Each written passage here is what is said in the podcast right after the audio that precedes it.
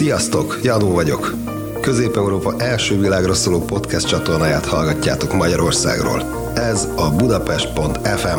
Hi, my name is Ray, and you're listening to the number one podcast station in Central Europe, Budapest.fm, podcasting to the world from Hungary. Egykori vezetőként tudtam, hogyha jól bánok a csapatommal, és megfelelő kereteket biztosítok nekik, akkor ők szárnyalni fognak. Egy jó ideig azt hittem, hogy más vezetők is hasonlóképp tesznek, de több ezer álláskereső teljesen másról számolt be nekem. És jó magam is közelről láttam, hogyan betegszik meg számos szervezet a sorozatos vezetői mulasztások miatt.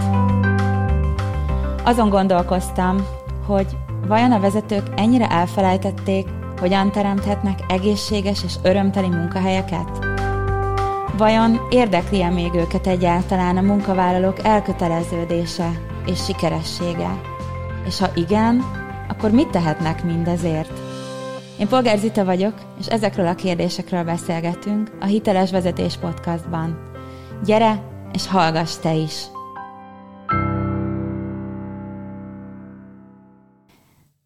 Sziasztok! Újra itt vagyunk a Hiteles Vezetés Podcastban. Egy gyönyörű, majdnem hogy tavaszias napra ébredtünk. Nekem nagyon jó volt, ma hével szoktam bejönni ide a, a Rádai utcai stúdióba, és annyira gyönyörűen sütött a nap, tök jó érzés volt bejönni, úgyhogy már némi tavaszt érzek a levegőben. Remélem, hogy nektek is jól indult a nap, és mai napon mm, egy nagyon izgalmas témáról lesz szó, szerintem, mert minnyájunkat érint, csak úgy, mint a vezető igazából, és ez a munka, mert hogy én azt gondolom, hogy a munkát az lehetetlen elkerülnünk, tehát minnyáján dolgozunk. Úgyhogy ha a munkát nézzük, akkor az szerintem egy olyan téma, ami mindenkinek fontos lehet az életében. Főleg azért, mert kicsit utána néztem annak, hogy vajon összességében mennyi időt töltünk el munkával, és figyeljetek, nagyon-nagyon izgalmas számokat hozott ki a, a kutatás, amiket találtam, mert hogy a, azt ö, ö, olvastam több helyen is, hogy ha összeadjuk a munkával töltött időnket, akkor körülbelül tíz év az, amit összességében egyhuzamban munkával töltünk, és hát megmosolyogtam, mert egy csomó más tevékenységet, meg amit annyira fontosnak gondolunk az életünkben, azok meg ilyen nagyon-nagyon messze elmaradnak. Úgyhogy ha a munkát nézzük, akkor elmondhatjuk azt, hogy összesen az életünkből, és most itt egy 78 éves átlag életkort vegyünk alapot, mondjuk lehet nyilván ennél több-kevesebb is, de az a lényeg, hogy 78 évvel számoltak, és itt 10 évet hoztak ki, hogy 10 évig az életünkből folyamatosan dolgozunk. Nyilván, hogyha azt nézzük, hogy mennyi időt töltünk összesen munkával, tehát úgy, hogy életvitelszerűen, akkor ez ugye egy körülbelül egy 40 év. Most belegondoltok, 40 év, az, az valami elképesztően sok. Tehát az életünknek, hát meghatározó része az, hogy mennyi időt töltünk azzal, hogy dolgozunk valamit, valamilyen tevékenységet csinálunk, és ugye ebbe beletartozik mindazok a dolgok, amik, amiket közben így munkával kapcsolatban is csinálunk, tehát itt gondolok akár arra is, hogy mennyit utazunk érte, meg mennyit idegeskedünk miatta, vagy éppen mennyire örülünk neki, hogy azt csináljuk, amit csinálunk, tehát amikor azt mondom, hogy munka, akkor nem csak effektív arra gondolok, hogy milyen tevékenységet csinálunk, hanem hogy milyen csapat vesz körül minket, hogyan éljük meg a mindennapokat. Nyilván ide beletartozik az is, hogy, hogy milyen vezetőnk van, természetesen, nem is tudnám ugye a témát elkerülni. Úgyhogy egy a lényeg, hogy azért is választottam ezt a témát, azon túl, hogy egy szerintem egy nagyon-nagyon fontos dolog, mert ugye személyes érintettségem is van a dologban, tehát nekem az életemnek egy nagyon-nagyon fontos része az, hogy mit dolgozok, és én nagyon sokáig ö, ö, kerestem igazából azt a nekem való hivatást, még most is ugye ebben a folyamatban vagyok, amiről azt tudom mondani, hogy igen, ez az enyém, ez én vagyok, amit azért csinálok, mert úgy érzem, hogy, ö, hogy nekem, nekem ezt jó tennem, mert erre vagyok képes, mert ezt csinálom szívesen. És szeretném nektek átadni azokat a dolgokat, hogy, hogy hogyan tudjátok ti is a munkát egyfajta lehetőségként, vagy akár inkább azt mondom, hogy örömként megélni az életetekben, mert azért szerintem nagyon nem mindegy, hogy 40 évnyi időtartamot mivel töltünk el, milyen tevékenységgel, arról nem beszélve, hogy nagyon sok mindenre hatással van a munka. Na most ugye, ahogy szoktam, most már lehet ezt mondani, mindig összeírogattam magamnak azokat a dolgokat, amiket szeretnék ma veletek megosztani, de még mielőtt így neki megyünk a témának, azt szeretném elmondani, hogy továbbra is egyrészt nagyon köszönöm a kérdéseiteket, mert hogy jönnek folyamatosan. Továbbra is be lehet telefonálni, ugye videóhívásban, de még nem nagyon jött össze eddig. Ez ugye a budapest.fm per zitachat linken lehetséges. Hát eddig még csak próbálkozások voltak, de valamikor biztos össze fog ez is jönni, úgyhogy gyertek nyugodtan kérdezzetek, akár így a műsor közben, tehát nyugodtan meg tudom bárhol szakítani szerintem a mondandót, illetve hogyha szeretnétek kivárni, akkor a végén is, de tényleg gyertek, mert szerintem ez egy tök nagy poén, és hát egyelőre még kevesen csinálják, és tök jó lenne beszélgetni, de hát nyilván nem erőltetem, de a lehetőség adott. A harmadik dolog pedig az az, hogy ugye sokan kérdezitek, hogy ez nem csak élőben van ez a felvétel, hanem ugye utána meg is lehet nézni, továbbra is ott van a Facebook oldalamon, a LinkedIn oldalamon is ott hagyom, eléritek a YouTube-on, ugye a Budapest FM csatornán és a Hiteles Vezetés csatornán is, illetve Spotify-on, Google Podcaston, Apple Podcaston, tehát csak ott nem éritek el, ahol nem is tudom, nincs internet, úgyhogy igaz, igazából mindenhol meg tudjátok nézni, meghallgatni, és ez szerintem egy elég szuper dolog autóvezetés közben is. Úgyhogy, na, nézzük akkor meg, hogy mire van hatással a munka, hogy egy kicsit így jobban belegondoljunk abba, hogy mennyire értékes dolog az, hogy hogyan választunk ki egy munkahelyet, illetve egy tevékenységet magunknak. Először nagyon fontos az, hogy a mentális állapotunkra szerintem óriási hatással van a munka, ugyanis csak gondoljunk bele. Felkelünk reggel, már az érzet, be kell menni dolgozni valahova, vagy ha nem kell bedenni dolgozni valahova, akkor úristen, ezt a tevékenységet fogom csinálni. Milyen érzés ez? Hogyan állunk hozzá? Milyen a csapat, ami körülvesz minket, ugye? Tehát, hogy mi az a közeg, amiben oda bele fogunk érkezni? Milyen hangulatban vagyunk minden nap? Ott mennyi stressz ér minket? Inkább stressz ér, vagy öröm is ér?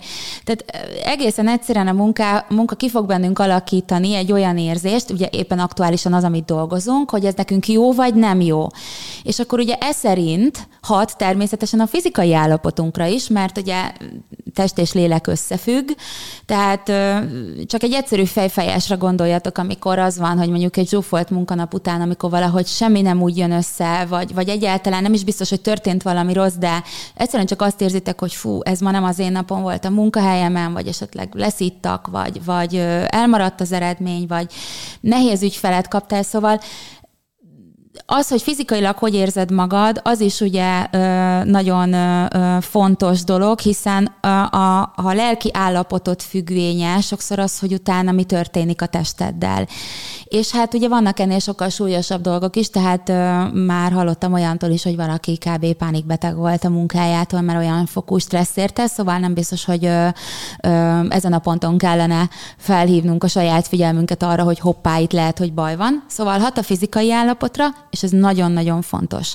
Hiszen az egészségünk, én azt gondolom, hogy az első között kellene, hogy legyen, és hát aki ennyi időt, vagy hát mindenki ugye ennyi időt tölt a munkában kvázi, most gondolj bele, hogy egy nap, hogyha csak 6-8 órában téged olyan hatásért, ami ennyire hat mentálisan, ennyire hat rád fizikálisan, akkor utána milyen következményekkel járhat, és hogy senkit nem ijeszgetni szeretnék, hanem egyszerűen csak a tényeket közlöm, hogy mit érdemes átgondolni. Hatással van természetesen bármi meglepő a pénzügyeinkre.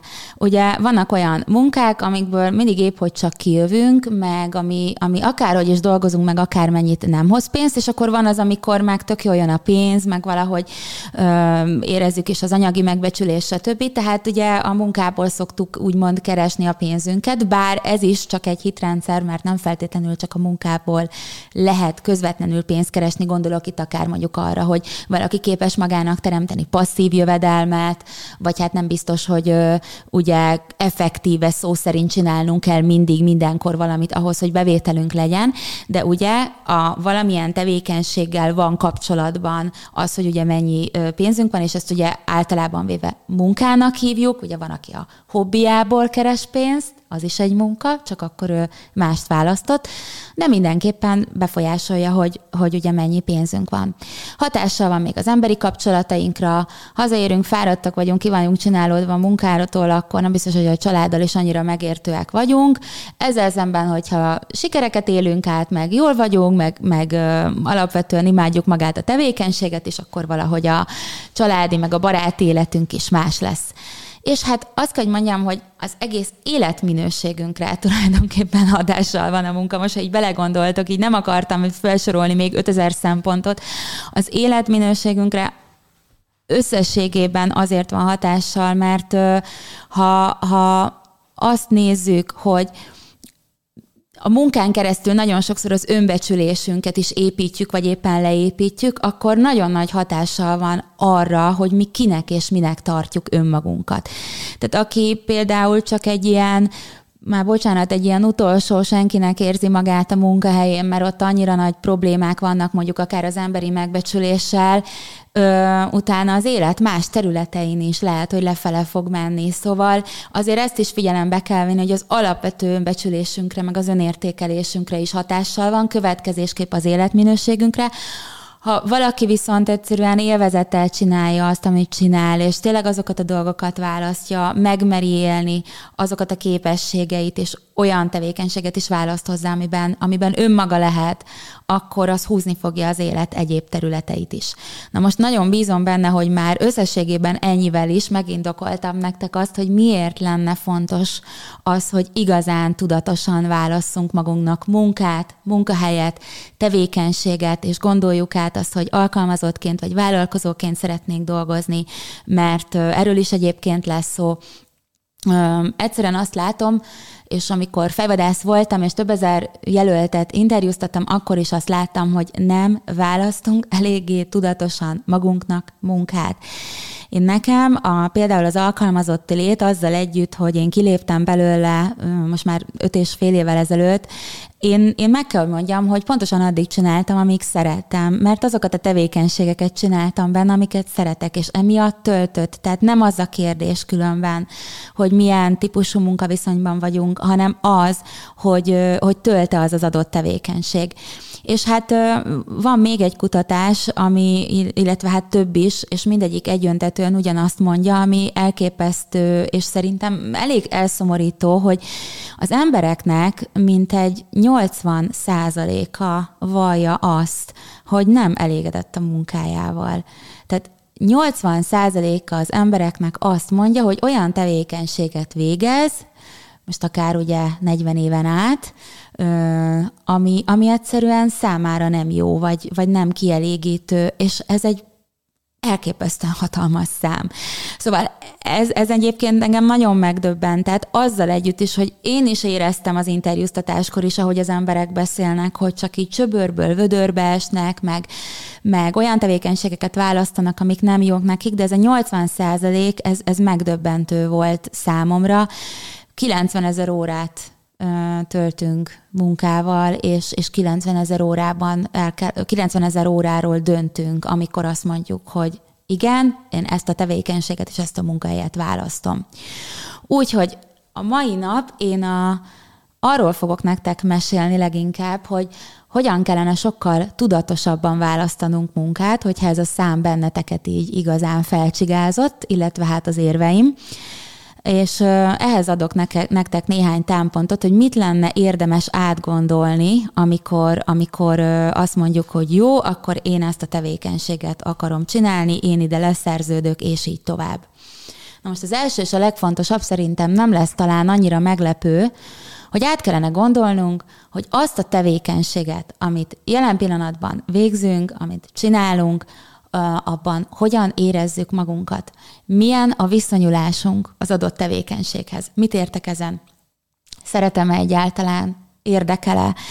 Hogy megy nekem, jó vagyok-e benne, azokat a képességeimet hasznosítom, amik, amik így természetesen jönnek belőlem, vagy valamit állandóan hozzá kell tanulnom, és nem a tanulással van a gond, hanem amikor olyan tevékenységet csinálunk, amiben mondjuk állandóan azt érezzük, hogy nem vagyunk annyira jók. Tehát ez most, ja, mondjuk személyes példa, én nagyon szeretek, nyilván nem leglepő nektek beszélni, de én egész nap belennék zárva egy irodába, és Excel táblázatokkal kellene foglalkoznom, akkor tutira azt érezném, hogy egyrészt nem vagyok benne annyira jó, másrészt folyamatosan ö, sikertelenség élményem lenne, mert ö, valahogy érezném, hogy nem igazán ez az enyém. Ami belőlem természetesen jön, az az emberekkel való kapcsolódás és a beszéd. Én, én engem gyerekkoromban is, ha megkérdeztek, hogy mit, mivel szeretnék foglalkozni, akkor én azt mondtam, hogy én emberekkel akarok beszélgetni.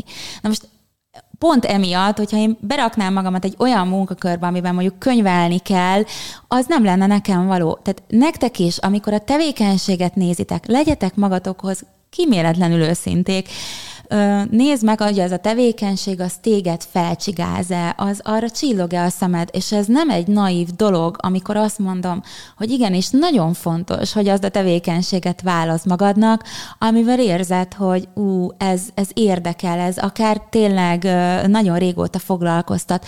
Lehet igen, hogy ez egy hobbid, de menj utána, mert, mert abban neked nagyon sok információ van arról, hogy mi az a tevékenység, amit érdemes lenne csinálnod, és remélem már nagyon sokan ezt csináljátok.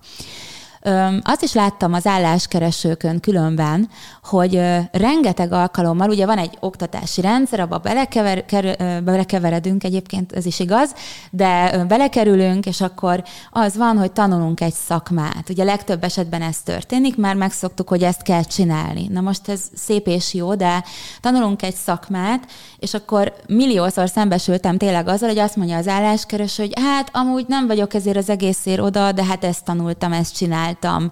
Mm, igazából ezt szoktam meg, és, és, és ennek nagyon nagy ára van.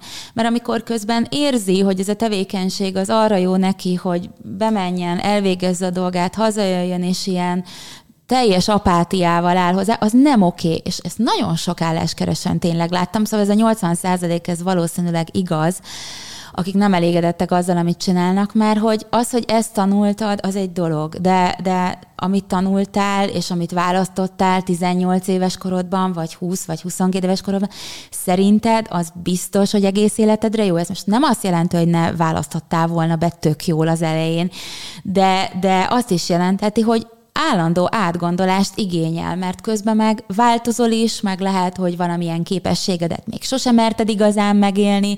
Nem hiába van az, hogy nagyon sok ember hirtelen, nem tudom, akár egy tök jó, akár menedzseri állásból egy idő után elmegy és masször lesz, mert, mert mondjuk azt érzi, hogy, hogy ebben neki egy tök nagy talentuma van, és addig nem merte megélni. Szóval a tevékenységedet, a viszonyulásodat hozzá nagyon érdemes átgondolni, és tegyél fel magadnak minél több olyan kérdést, ami, ami arról szól, hogy téged az a dolog tényleg megmozgat-e és érdekele, mert ott számodra biztos, hogy lesznek olyan információk önmagadról, amiket utána tudsz hasznosítani arra, hogy pontosan mi a neked való tevékenység. Ami még fontos, hogyha szimplán olyan munkát végzünk, olyan tevékenységet csinálunk, amit úgy, amire mondtam, hogy egyszer tanultuk, akkor általában ilyen következmények jönnek, hogy először nem fogod élvezni, aztán ténylegesen dögunalmassá válik, aztán ugye emiatt nem lesz sikerélményed, mm, és, és elkezded azt érezni, hogy fú, ez, ez, ez, nekem, ez nekem így teljesen pusztulatna, és akkor ez szokott utána ahhoz vezetni, hogy nagyon sok ember ugye, hát viccek tömkelege van ezzel, hogy a hétfő az már egy ilyen rémálom, és a pénteket várjuk, és akkor ez így benne van egyébként a köztudatban is, hogy várjuk a munkahét végét. Én azt gondolom, hogy ez nem kéne, hogy oké okay legyen az embernek, tehát nem telhet abból az élet, hogy a hétfő és a péntek között így ellavírozok, és azt várom, hogy mikor lesz már péntek, a hétvége meg nagyon rövid, úgyhogy nem ebből kellene szerintem állnia egy munkahétnek. Götének van egy számomra nagyon kedves mondata, és a tevékenységet illetően kérlek ezt fontoljátok meg, így szól, hogy az ember ritkán ér el sikert abban, amit nem élvezettel csinál. És az valóban így van. Tehát Eckhart Tolle is egyébként mondott egy ilyet, a, hasonló a téma, hogy ha a, az odavezető úton nem érzed jól magadat, nem vagy boldog, nem vagy örömteli, akkor, akkor miért várod el, hogy azt majd siker koronázza? Tehát amikor egy tevékenységet csinálsz, nem akkor kell majd örülni, amikor így várod a sikert, hogy na majd mikor jön, hanem közben is szeretned kell azt, amit csinálsz, mert mindig az hoz sikert és örömet, amit már közben ö, úgymond sikerélményen és örömmel és élvezettel csinálsz. És ezt nagyon sok ember elfelejt, és őt szerintem nem is tudja, nem gondol bele. És akkor ugye jönnek a kifogások, hogy igen, de ez nehéz, meg ezt nem fizetik meg, meg ezt nem. Nem erről van szó. Ha, ha téged, neked ez tényleg fontos, hogy, hogy milyen munkát és milyen tevékenységet végzel, és mivel töltöd a, az idődet, a napjaidat, akkor menj utána kérlek annak, hogy mi az, amiről te úgy érzed, hogy az neked való, mert egészen egyszerűen utána, ahogy mondtam, az egész életminőségedre kifoghatni. Hát ugye nyilván, aki meg akarja magának sporolni, az ezzel járó utat, az meg fogja spórolni, de az egyéb más dolgokat is meg, meg fog spórolni az életében, úgyhogy én a magam szempontjából azt mondom nektek, hogy nagyon érdemes végigjárni ezt az utat. Tudom, hogy nem könnyű, én is járom, én is voltam benne, de próbáljátok meg, szerintem veszíteni valótok nincs vele. Szóval, ugye a tevékenységet illetően én azt vettem észre, és a saját utamon is ezt figyeltem meg, meg valamiért nekem mindig ez a suga alatt jött egész életemben, hogy egészen egyszerűen ezt látom az embereken, hogy minden embernek van valamihez tehetsége, mert minden ember egyedi. És ha belegondoltok, akármilyen mondjuk nekem a kapcsolatremtési képességem, egy másik ember másképp fogja csinálni. És akkor ahhoz hozzájön egy másik képesség, meg még egy képesség, meg még egy. És ezeknek a képességeknek az egyvelege alkot és tesz minket egyedivé.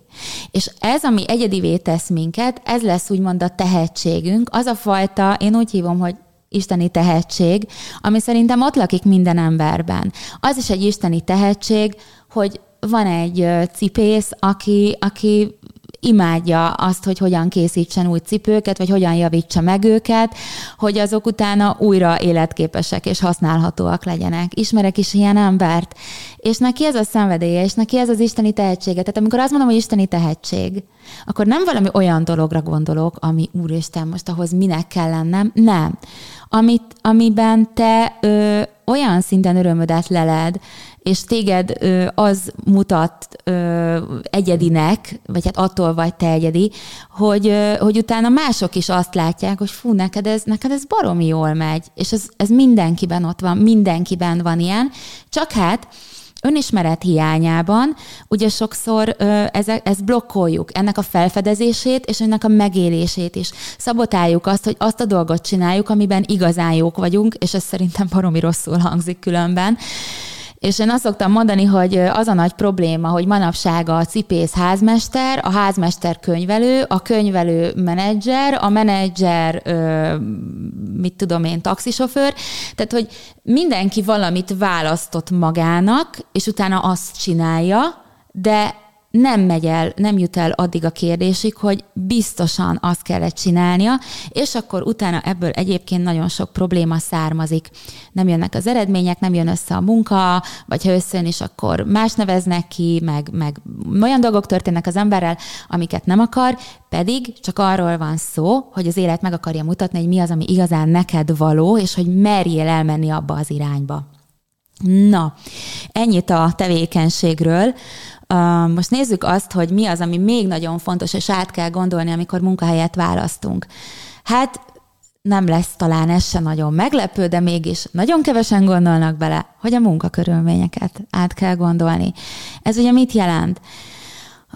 Minden olyan dolgot, ami gyakorlatilag a környezetedet jelenti, és azt, hogy milyen megélést biztosít számodra a hely, vagy az a, azok a körülmények, amikor te a munkádat végzed. Tehát én ezt két részre bontottam igazából. Az egyik, ez úgymond ilyen hard, azaz olyan ö, exakt kritériumok, hívjuk így, Maszló biztos azt mondaná, hogy a fiziológiai kritériumok, amire, amit úgy tudsz ö, felismerni, hogy erre mondom azt, hogy amitől el tudod végezni az adott feladatot. Mondok rá példát mondjuk van-e megfelelő eszközöd arra, hogy a munkádat elvégezd? Van-e ö, ö, elegendő ismereted róla? Van-e elég tudásod? Kapsz ehhez a munkahelyeden támogatást? Mennyit kell utaznod? Tehát ö, hiába van az, hogy tök jó a munkahely, ha az ember kettő órát utazik be. Ö, el tudod-e végezni effektíve úgy a feladatot, hogy maradéktalanul? Ö, tehát minden olyan dolgot értek itt ezen, ami, ami úgymond a kereteket biztosítja neked. Nagyon sok cégnél, nagyon nagyon sok helyen, ugye ezt el szoktam mondani a vezetéssel kapcsolatban is, hogy azt látom, hogy nem megfelelő munkakörülmények, vagy nem megfelelő dolgok ö, kerülnek ö, be a, a, a szervezetbe, és nem megfelelő dolgokat adnak az embereknek ahhoz, hogy a munkájukat el tudják végezni. Tehát volt már olyan, hogy láttam, hogy valaki egy olyan géppel próbál dolgozni, és egy olyan feladatot ellát, nem figyelj, kb. lehetetlen küldetés. Tehát mindig azt mondom, hogy hogy kerülhetett be az a gép ebbe a cégbe, hát nem, nem oda való való, nem tudják ezt a feladatot elvégezni vele. És hát ugye persze nem mindennel lehet csodát csinálni, tehát ez most olyan, mintha manapság egy régi Nokia telefonnal próbálnék meg versenyezni egy olyan, olyan munkatársnál, aki, aki mondjuk, akinek mondjuk iPhone-ja van. Tehát most gondoljatok bele, hogy nekem Nokián van, neki iPhone-ja, akkor ezt hogyan tudnánk igazából egyenlővé tenni. Tehát nagyon fontosak az eszközök, a körülmények, a feladatok, tudod-e, hogy mi a dolgod. És ez ugye sok cégnél nincs meg, tehát ott te nem fogsz tudni olyan szempontból csodát csinálni, ahol ebben nem vagy támogatva. A másik oldalon viszont, ha igen, akkor ez egy tök jó dolog, mert az fog téged húzni és inspirálni. Tehát mindenképp érdemes átgondolnod azt, hogy mi vesz körül. Te megfelelő támogatást kapsz-e ahhoz, hogy olyan módon tudjál dolgozni, ahogy, ahogy te érzed, hogy abból neked sikerélményed van. A másik, amit mindenképpen fontos átgondolni, az az, hogy öm, hogyan is érzed magad igazából a munkahelyeden. Ez egy kicsit sokszor megfoghatatlan, ezek ilyen szoftos dolgok. Öm, ezek azok a dolgok, amiktől igazából te szeretsz az adott munkahelyen dolgozni, és amik, amik igazán növelni fogják az elköteleződésedet. Tehát ilyen lehet az, hogy megbecsülve érzed magad, ilyen lehet az, hogy érzed, hogy bíznak a munkádban, bíznak benned, elismerést kapsz, érzed, hogy hogy lehet kihez fordulni, tehát van egy ilyen biztonságérzeted, jól bánnak veled, jó felettesed van, még ide tartozik akár az is, de az a hardhoz is természetesen, tehát a másikhoz, hogy jó a fizetésed, mert az, ugye a jó fizetés az egyrészt egy ilyen fiziológiai dolog, mert a jó alatt azt értem, hogy megbecsülve érzed magad a fizetés által, és akkor ugye ez ide is sorolódik, hiszen, hiszen a pénzed egy nagyon jó mutatója annak különben, hogy, hogy hova is tesz téged a cég, hova teszi a te munkád értékét, és úgy gondolom, hogy ez egyébként minden, mind a két helyre beletartozik.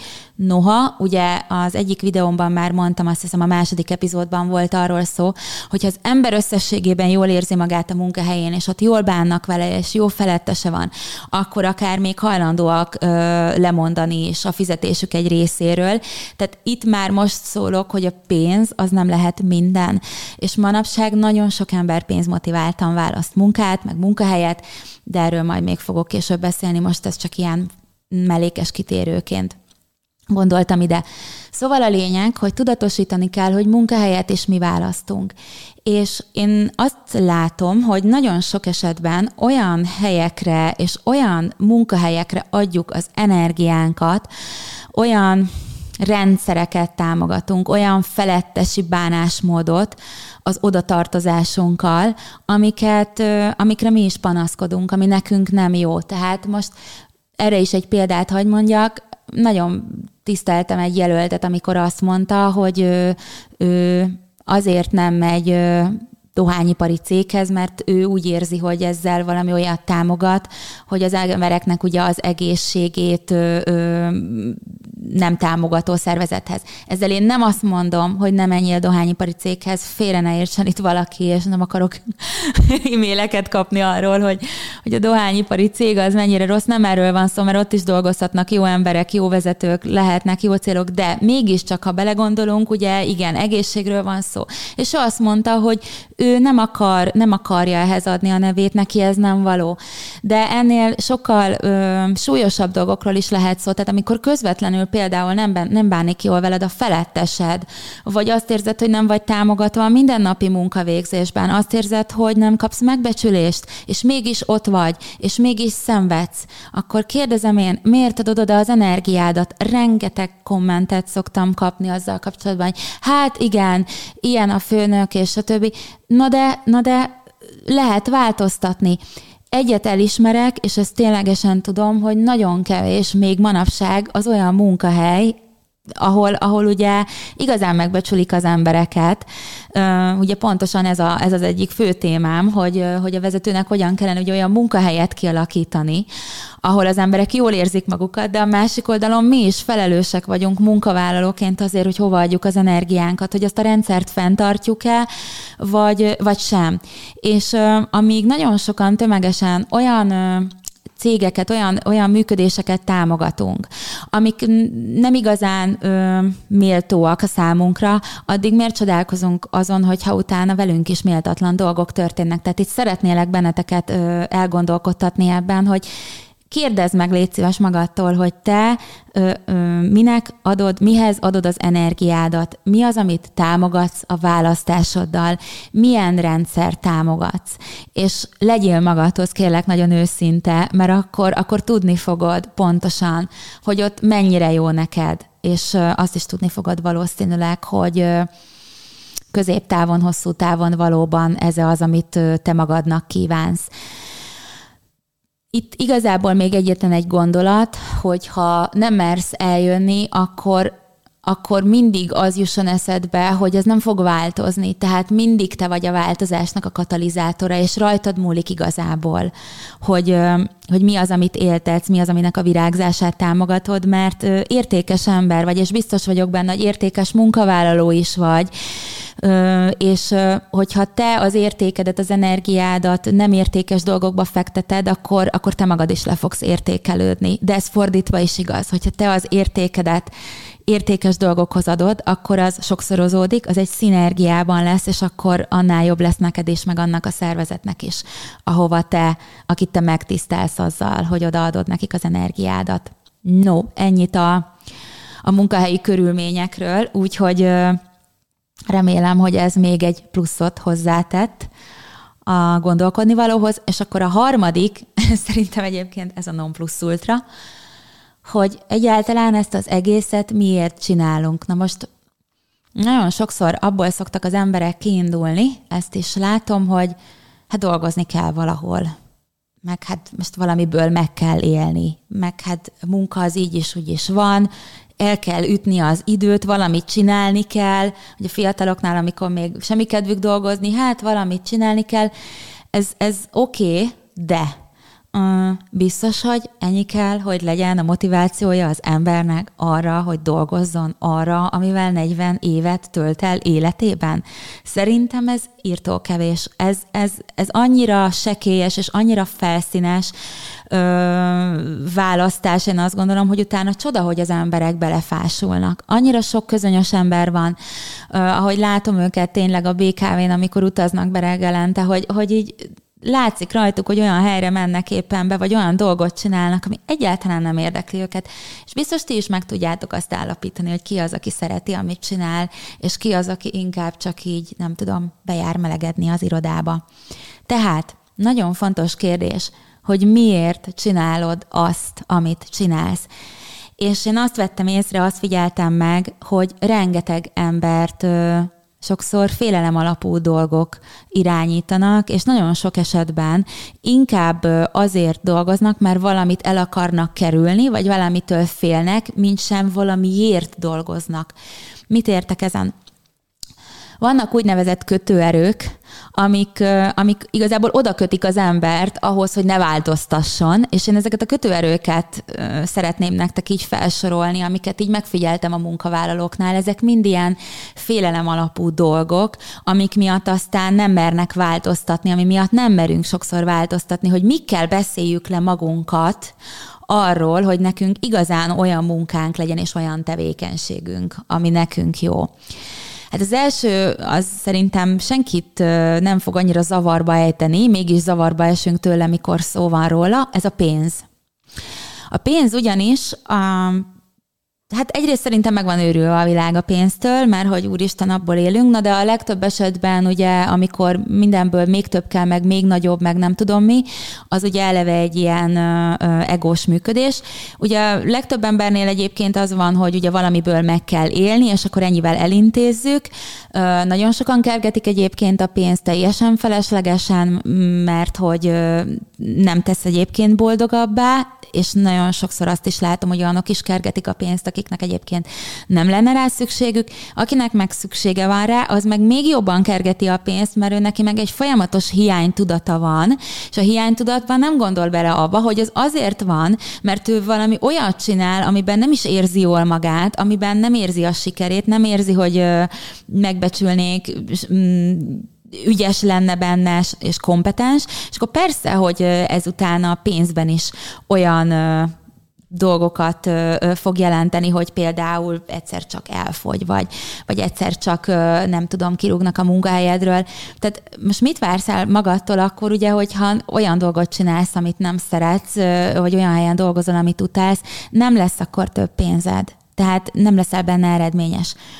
Ugye sokszor az van, hogy az emberek már eleve egy olyan kényszerállapotban vannak anyagilag, tehát most mit értek ezen, már megvan a hitel, már eladósodtunk, enni kell adni a gyerekeknek, stb.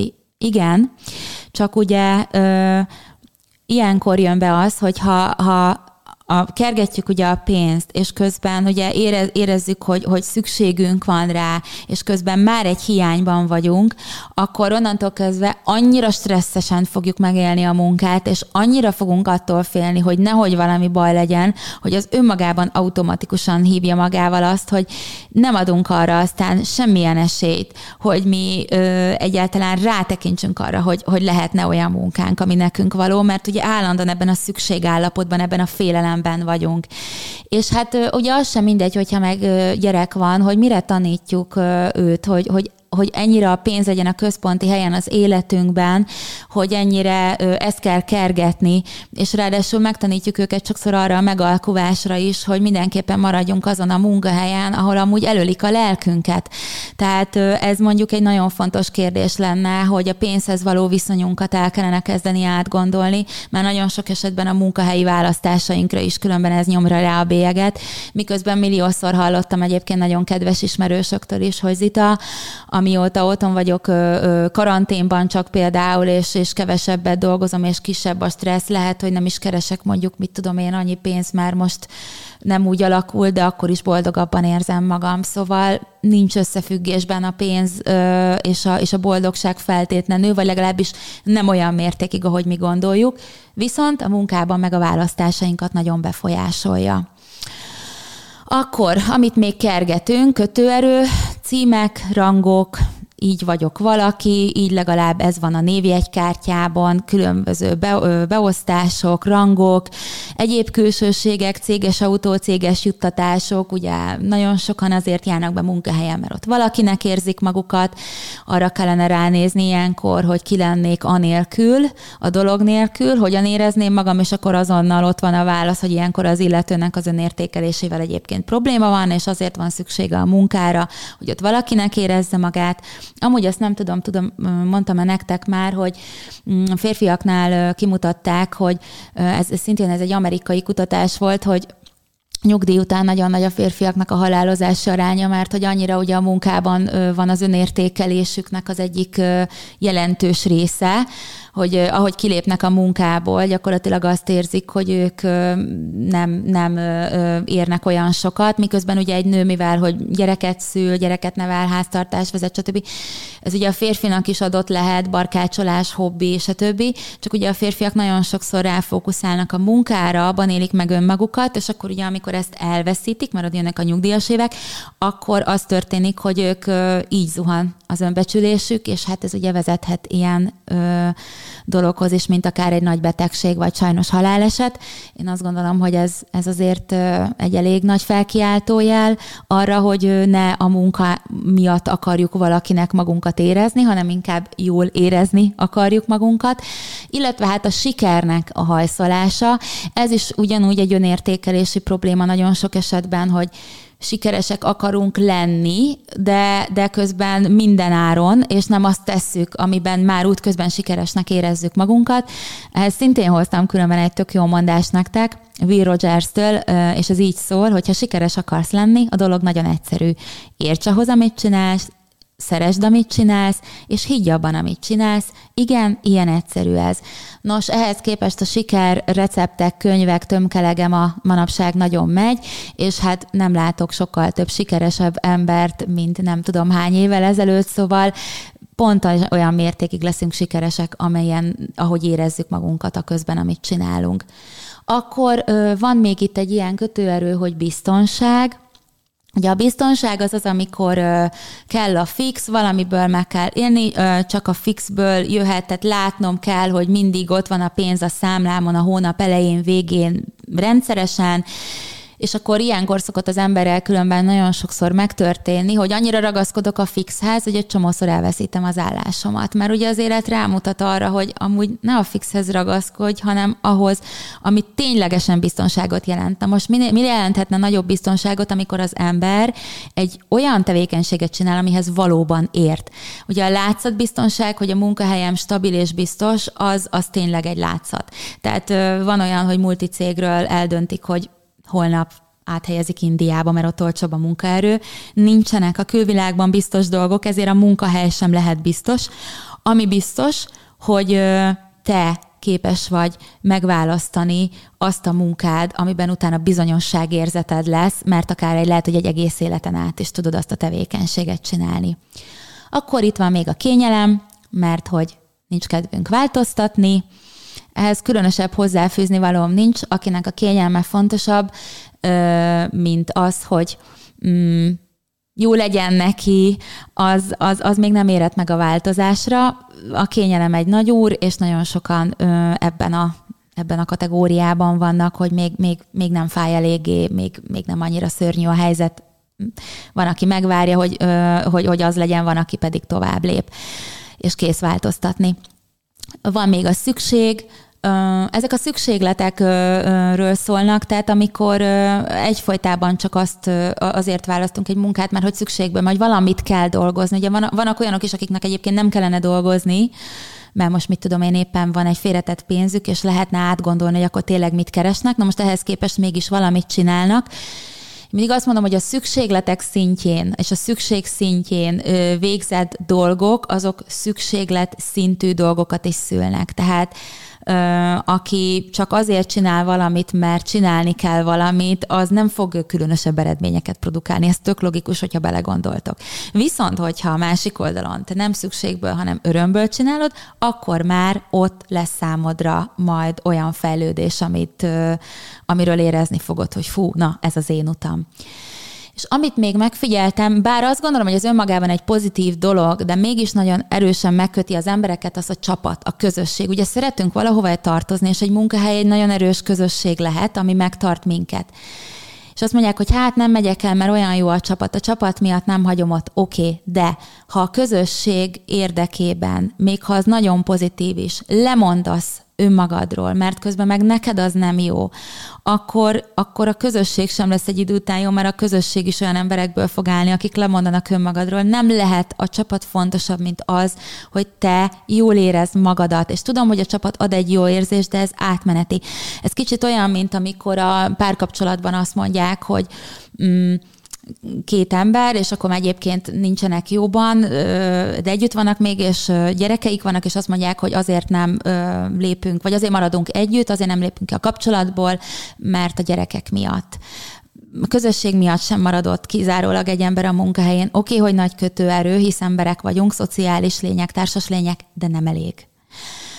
És hát ezekben a kötőerőkben ugye mind közös a félelem, Na most, ha viszont valamit féle, felelemből választottunk, az mindig ki fog derülni, tehát nem ritkán látok olyat, hogy valaki megbetegszik a, a munkahelye miatt. Volt már olyan, hogy láttam szívrohamot, rákbetegséget, pánikbetegséget, Ugye nagyon sok cégben a kizsákmányolás zajlik, meg a vadkapitalizmus működési elvei, hogy az ember ugye egy eszköz, és hát ahol az ember egy eldobható csereszabatos elem, meg a gépeket is jobban megbecsülik, ott te mit vársz, hogy te ott majd hogyan fogod magadat érezni.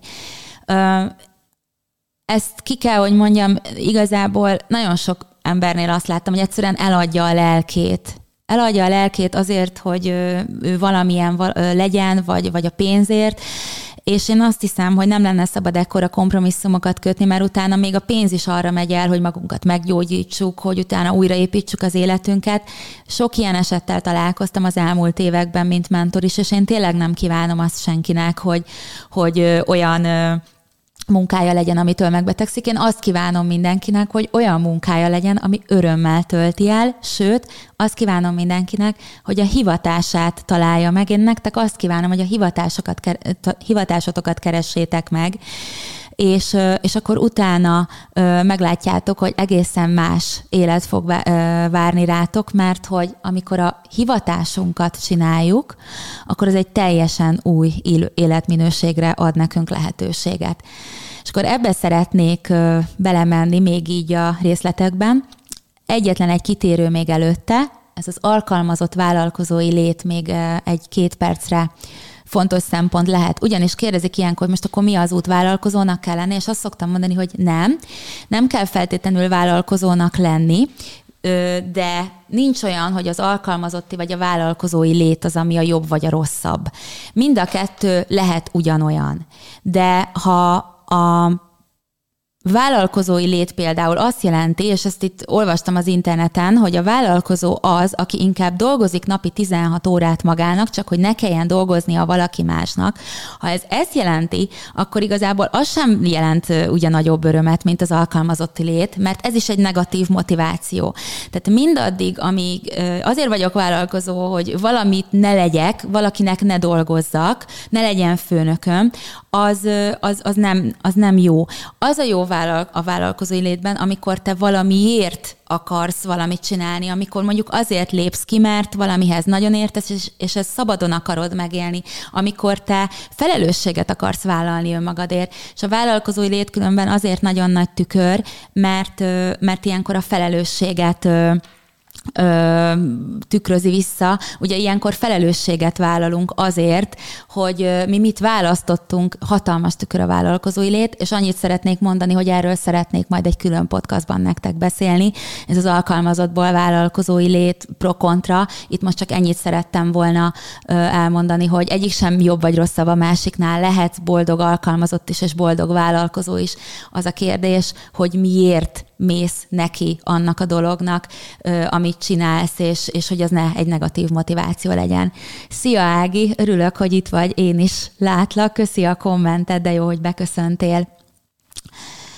Azt írod, Anna, hogy ez igaz, de néha nem vagy kifizetve rendesen. Már ugye ez is gond, ha nem vagy kifizetve rendesen. Tehát ezt is ugye át kell gondolni, hogy te ezek szerint ugye ilyenkor érzed, hogy nem a munkád, tehát hogy az, amit te teszel, annak a valós értékét nem kapod vissza, és, és ugye itt is már megjelenik a probléma, ez is egy óriási feszültséget tud kelteni, úgyhogy tök megértem különben, ez, ez, ez nagyon sok embernek egyébként problémája, hogy konkrétan vannak szakmák, amik nincsenek megbecsülve, és akkor most ennél jobban nem is akarok ebbe belemenni, szerintem minnyáján tudjuk, hogy mik azok a szakmák manapság, ahol totálisan más fizetést kapnak az emberek, mint amire méltóak lennének. Na és akkor ugye a végét azzal szeretném zárni, hogy a munka vagy hivatás. Na most ugye mi a kettő között a különbség? A, a hivatás, nagyon szeretem a magyar nyelvet, ezt már szerintem így a epizódokból megtudtátok, mert nagyon kifejező. Ugye a hivatásnak a hív szó a szótöve, ami, ami én úgy, úgy szoktam kifejezni, hogy a hivatás az, amire elhívásunk van. Akkor egy belső hívást érzünk, amit sokszor nem is tudjuk, hogy miért, de nekem azt kell csinálnom.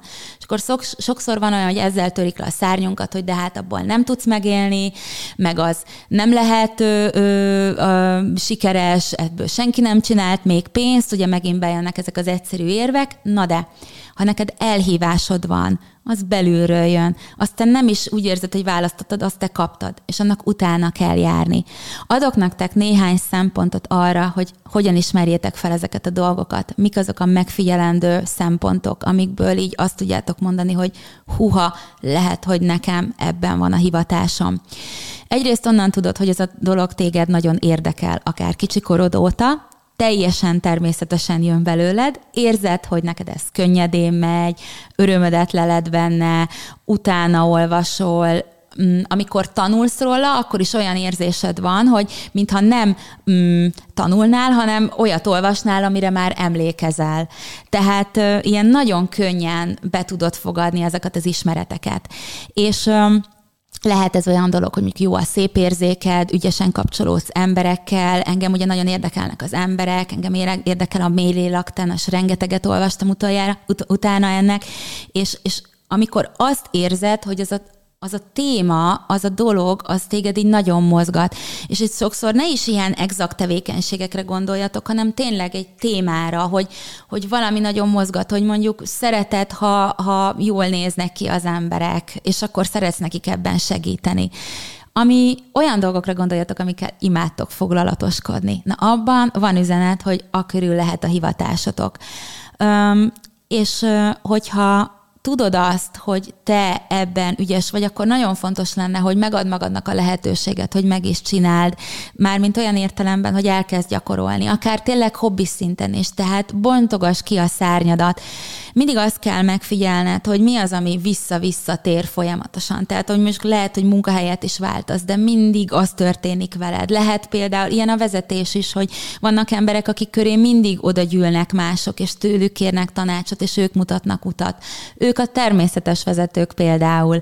Tehát ezek az információk ott vannak, de tény, hogy ehhez végig kell járni egy önismereti utat, és fel kell tenni magadnak ezeket a kérdéseket. Amíg terelünk, addig ezekre nem fogunk választ kapni. Meg kell figyelni önmagunkat, és ehhez az kell, hogy szabadítsatok fel időt arra, hogy ezeket a dolgokat megtudjátok.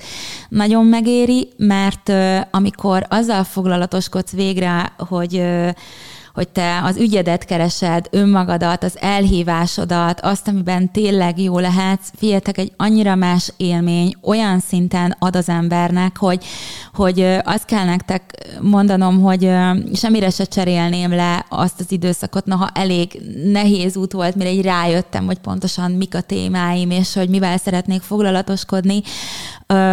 Tényleg egyszerűen más élmény, mert, mert a, már a tevékenység közben is nagyon jól érzem magam, és ezt nagyon-nagyon kívánom minnyájatoknak, hogy menjetek végig ezen a folyamaton.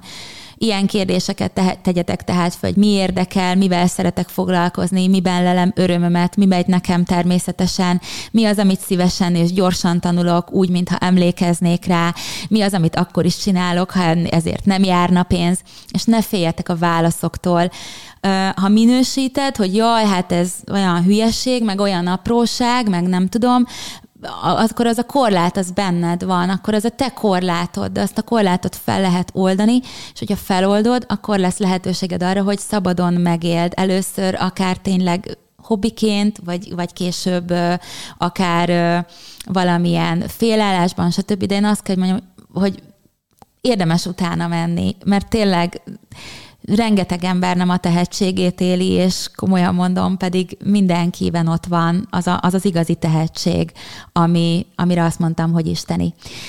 Szia Ági, drága Zita, hadd köszönjem meg ezeket a gondolatokat. Pár hónapja eszméletlen, eszméltem rá azokra az érzésekre, amikről beszélsz. Hivatás megtalálása, helyes út megtalálása, megbecsülés.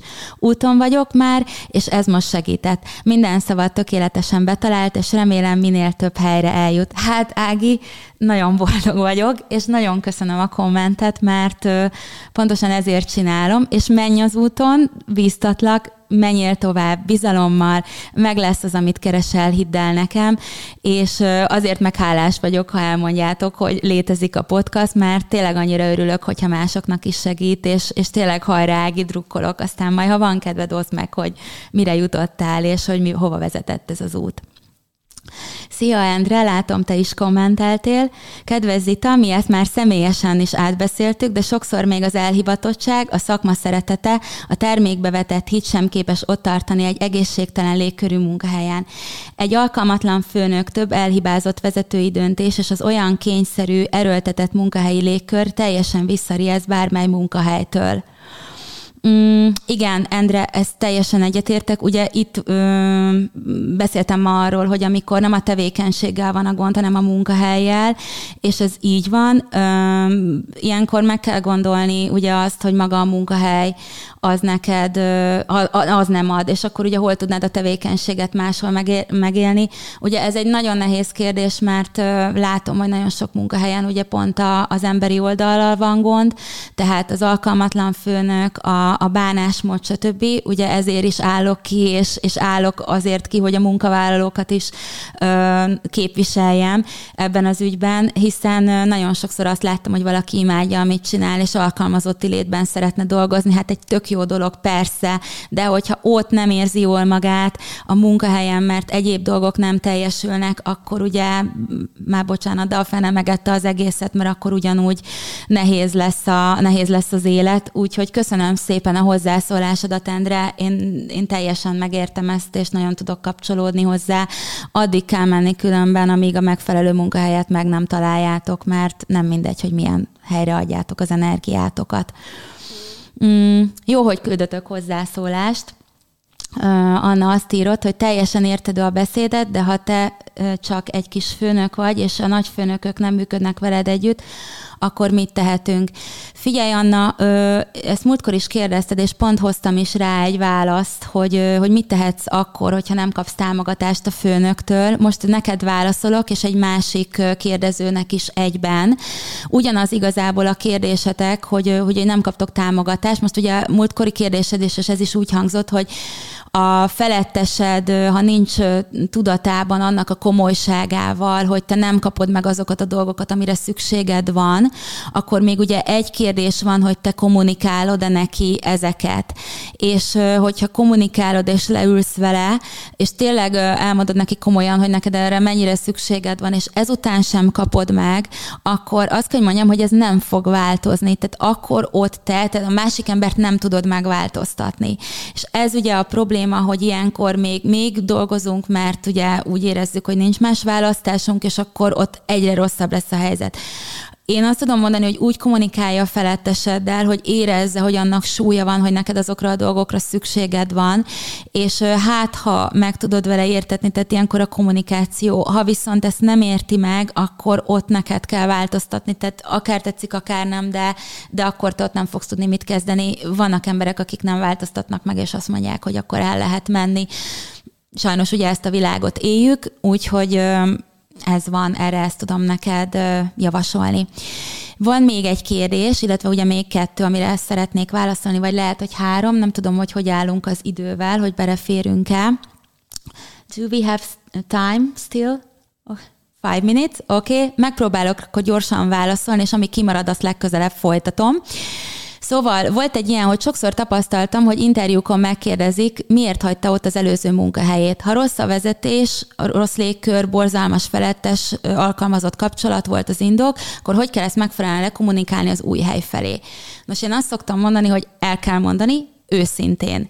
Miért? Azért, mert hogyha nem mondod el, akkor lehet, hogy egy újra egy ugyanolyan helyzetbe kerülsz, már pedig akkor megint magadat adod fel, tehát egyrészt nem kell szépíteni. Ami a másik felelősség, az a másik felelőssége. De nagyon-nagyon fontos, hogy hogyan adod át azt, hogy például nem volt jó a feletteseddel való kapcsolatot, vagy egy borzasztó főnököt fogtál ki úgy, hogy nem minősítő legyen, tehát ne azt mondta, hogy egy borzasztó főnökön volt, hanem azt, hogy mutatod meg, hogy mik voltak a szükségleteid, amit te kommunikáltál, és nem kaptál meg. Tehát mondjuk mondd azt, hogy sokkal több támogatásra lett volna szükséged a munkádban, és ezt és ezt nem kaptad meg. Mondd el, hogy konkrétan mik voltak azok a dolgok, amiket hiányoztak, ami miatt utána esetleg elmaradtak az eredményeid, vagy esetleg nagyon elfáradtál ezek miatt. És ha meg fogják érteni, akkor ott örülünk, mert ott valószínűleg egy másik kultúra van. Ha meg ezt nem értik meg az interjún, akkor nem kell szebb képet festeni, akkor meg örülj annak, hogy oda nem vesznek fel, mert ott lehet, hogy ugyanazok a dolgok vannak, és azért nem tetszik nekik a válaszod, mert ott pont olyan bánásmód van, mint az előző helyen. Hogy én azt mondom, hogy így kiszűröd az interjúban az őszintességeddel azt, hogy bekerülj megint egy ugyanolyan helyzetbe, úgyhogy nyugodtan mondd el őszintén, csak nem minősítsd, hanem azt mondd el, hogy neked mire lett volna szükség szükséged, és mi az, amit nem kaptál meg, és ez milyen hatással volt rád. És, és ez ilyen egyszerű. Van még egy olyan kérdés, hogy ha a vezetőm szándékosan alulmotivált munkatársal foglalkoztatnak, aki képtelen fejlődni és a problémás munkavállaló ragaszkodik is hozzá, mert elmondása szerint biztonságban érzi magát, akkor mit lehet tenni? Mert a vezetőnek hiába mondom kilenc éve, hogy én egyszerre teljesítek célokat és oktatok, de a motiválatlan munkavállaló képzése óriási veszteség, mert alig rögzül a tudás. Három dolgot tudsz tenni. Az egyik az az, hogy átgondolod, hogy mi, hogyan érvelhetsz a vezetőnek, tehát mire fogja fel, felkapni a fejét, hogy milyen érvet hozzál be arra, hogy te ö, ezt a munkavállalót, ö, hogy miért veszteséges neked az, hogy vele foglalkozol, hogy, és egy motiválatlan munkavállalóval foglalkozol. Ö, ha mondjuk ki tudod pénzügyileg mutatni, munkában, veszteségben, tök jó. Mi, mi érdekelheti a főnöködet, amire felkapja a fejét? Ez a kérdés. Egyébként remélem nem főnököd van, hanem vezetőd.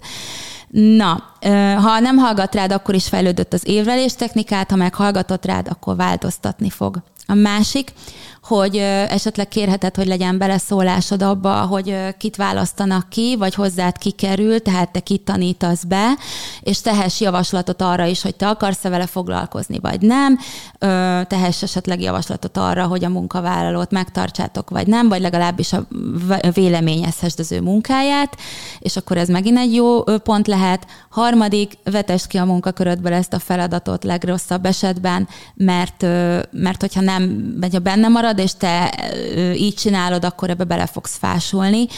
Ez a három, amire azt gondolom, hogy, hogy, hogy jó lehetőség, és akkor valamelyik csak be fog jönni. Úgyhogy sok sikert kívánok. Egy kérdésre ma nem tudok válaszolni, mert kimentünk az időből, de elnézést, meg fogom tenni.